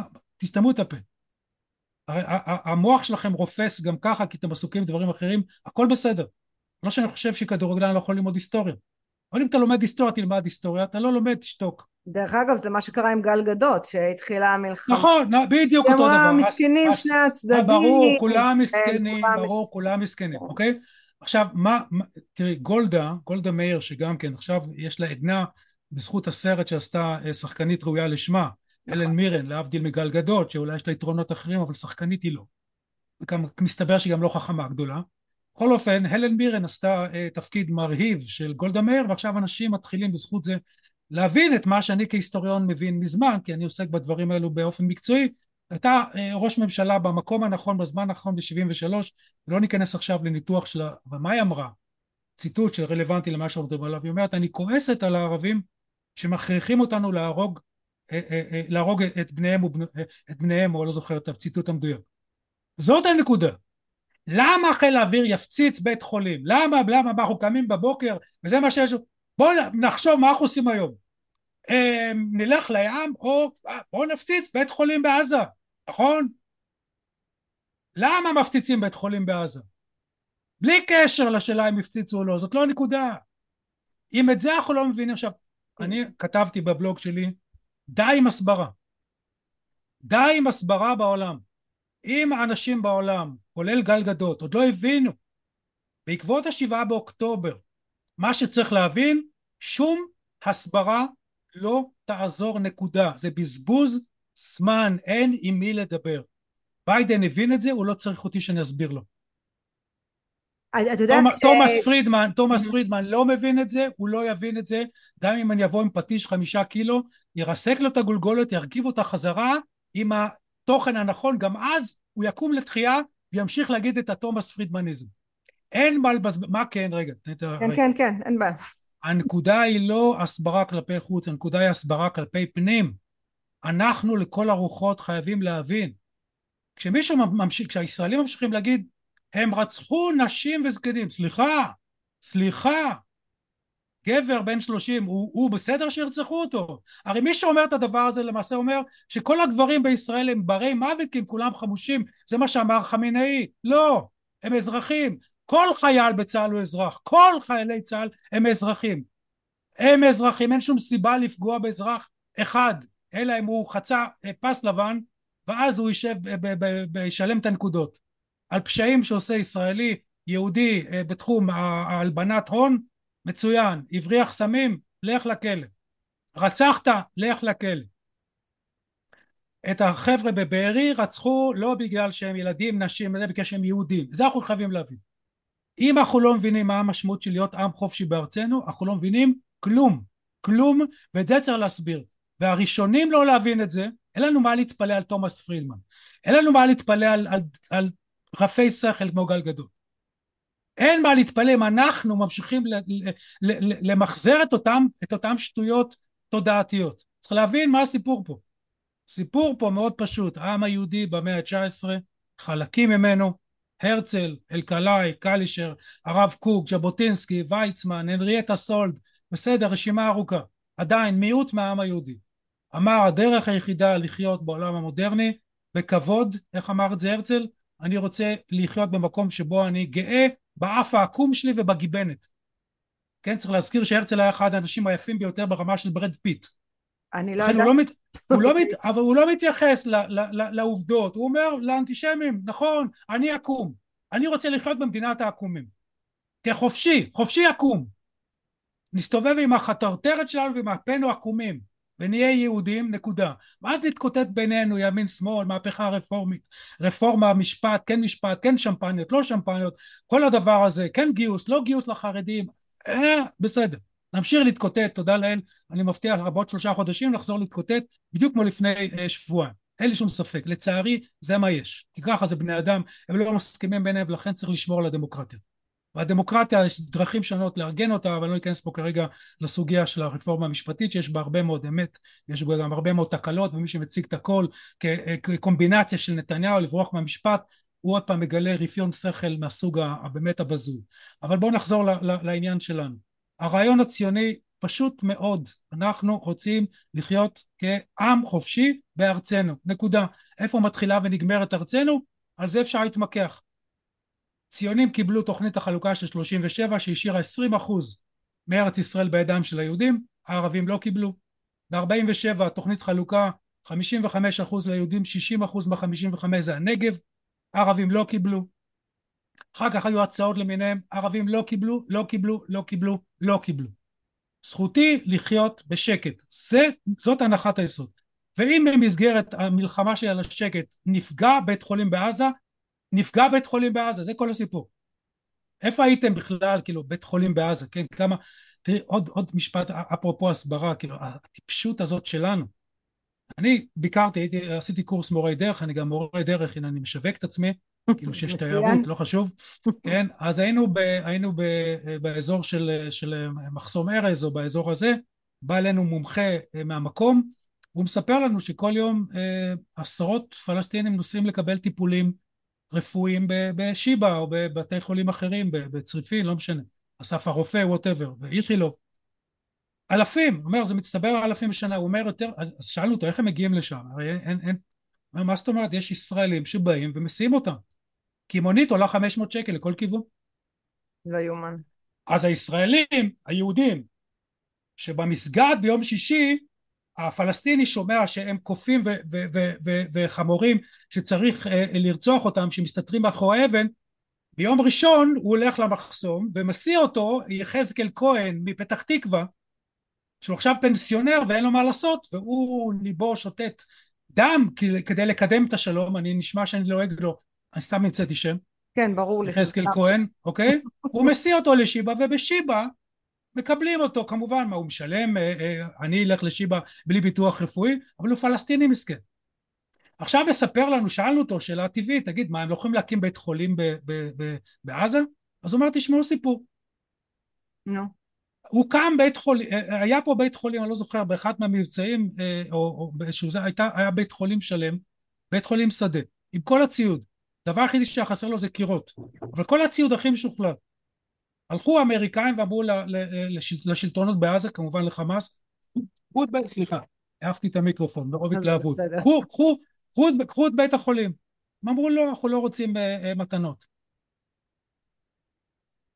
זה העניין, אוקיי? עכשיו, אם גל גדות, אני מניח שאת זה היא מסוגלת כבר להבין, יופי, תגיד לחברות שלה בהוליווד, אולי הם יבינו, ישפיעו על, על, על המצביע הדמוקרטי שהולך ו, ו, ונהיה מטורלל עם, ה, עם ה... עדיין זה לא, אבל יש סימנים מדאיגים שהשמאל המטורלל שם, מה שמכונה הפרוגרסיבי, גם כן מכבסת מילים, הפרוגרסיבי לפני מאה שנה, זה האנשים הכי רציניים, הכי ראויים, הכי, אני מדבר על ארה"ב ואחר כך המושג הזה הגיע גם לארץ, הייתה פה מפלגה פרוגרסיבית, רצינית, במרכז אה, ציוני כזה קלאסי, אה, שר המשפטים הראשון היה פרוגרסיבי, היום הפרוגרסיביים זה אנשים שחושבים שהם יוסיפו סלאש אחרי כל אות מ' ונ' הם, הם מתקנים את העולם, כן? להרוס את השפה ולשבור פסלים ולבלבל את המוח. אז אם גל גדות מצליחה להשפיע אחת מהליצניות שם בהוליווד, שתשפיע על המצביעים בקליפורניה, שישפיעו, שיצביעו בעד מועמדים דמוקרטיים שיש להם, שעדיין משתמשים בשכל, מצוין. אבל ההסברה הראשונה, זה הדבר הכי חשוב שאנחנו צריכים לעשות, זה כלפי עצמנו, חינוך, להזבין מה זה, כל השאלות ששאלת. מה זה חמאס ומה זה אחים מוסלמים ומה זה מזרח תיכון ומאיפה באה האנטישמיות? ומה זה הציונות, הכי חשוב זה מה זה הציונות. כל השאר, כל השאר צריך לזכור ברמה האסטרטגית, אני חוזר על זה בפעם השמינית, איראן זה הראש, איראן זה הראש, חיזבאללה זה זרוע אחת, חמאס זה זרוע אה, אה, שנייה, אה, מנקודת מבט אה, מבצעית צבאית צריך להפסיק אה, אה, להתמכר לקונספציות של יהיה בסדר, מכיוון שהן עובדות 99% מהזמן, אבל אחוז אחד שווה 900 אה, נרצחים. ועסקת שליט, שכולם אמרו, כולם חוץ מאנשים כמוני היינו ממש מעטים, אמרו אה, המציל נפש אחת, כן? אז אמרנו נכון, המציל נפש אחת זה ערך, ערך יהודי, אבל אם המציל נפש אחת מביא, משחרר 1,500 רוצחים שאחר כך יגבו מאיתנו הרבה יותר מנפש אחת, אז איזה מין חשבון אנחנו עושים? לדעתי okay. אוקיי. גם זה החשבון שעושים עכשיו עם החטופים, שלא ממהרים, אה, לשח... נראה לי, לשחרר אותם, כי הפחד שעל 200 אה, אה, ניצולים יכולים להיות פה תשעה מיליון הרוגים, כאילו להשמיט את המדינה הזאת לגמרי. דרך אגב, בעניין הזה אני, אני רוצה לצטט, לא לצטט, אבל להפנות את תשומת לב הציבור, כיוון שזה שני דברים שונים. גלעד שליט זה דבר אחד, 200 חטופים, סיפור אחר, בקנה מידה mm-hmm. אחר. אבל יגאל כרמון, שהזכרתי אותו לפני בתחילת דבריי, הנשיא של אה, ממרי, הוא מסתובב בכל אולפני הטלוויזיה, מה שהתחיל המלחמה, ואומר, ישראל צריכה להכריז מעכשיו לעכשיו, משחררים את כל הצירי, את כל הצירי החמאס. מחר, קחו אותם לאן שאתם רוצים. קחו אותם לאן שאתם רוצים. לא צריך אותם, אנחנו לא צריכים אותם, ואז לעשות שינוי בחוק, שבפעם הבאה, בסבב הסבבים הבאים, ש, שלא יבואו, אבל אם יבואו, עונש מוות. ואז החמאסניק יודע שאי אפשר, אה, החמאס יודע שאי אפשר להשתמש בבני ערובה אה, מהצד שלנו בשביל לשחרר אסירים והרי שחרור אסירים זה חלק מהמתנה שהוא מביא לרחוב הפלסטיני זה אחת מהסיבות לא רק זאת אומרת לרצוח יהודים כמובן זה הדבר הכי נשגב.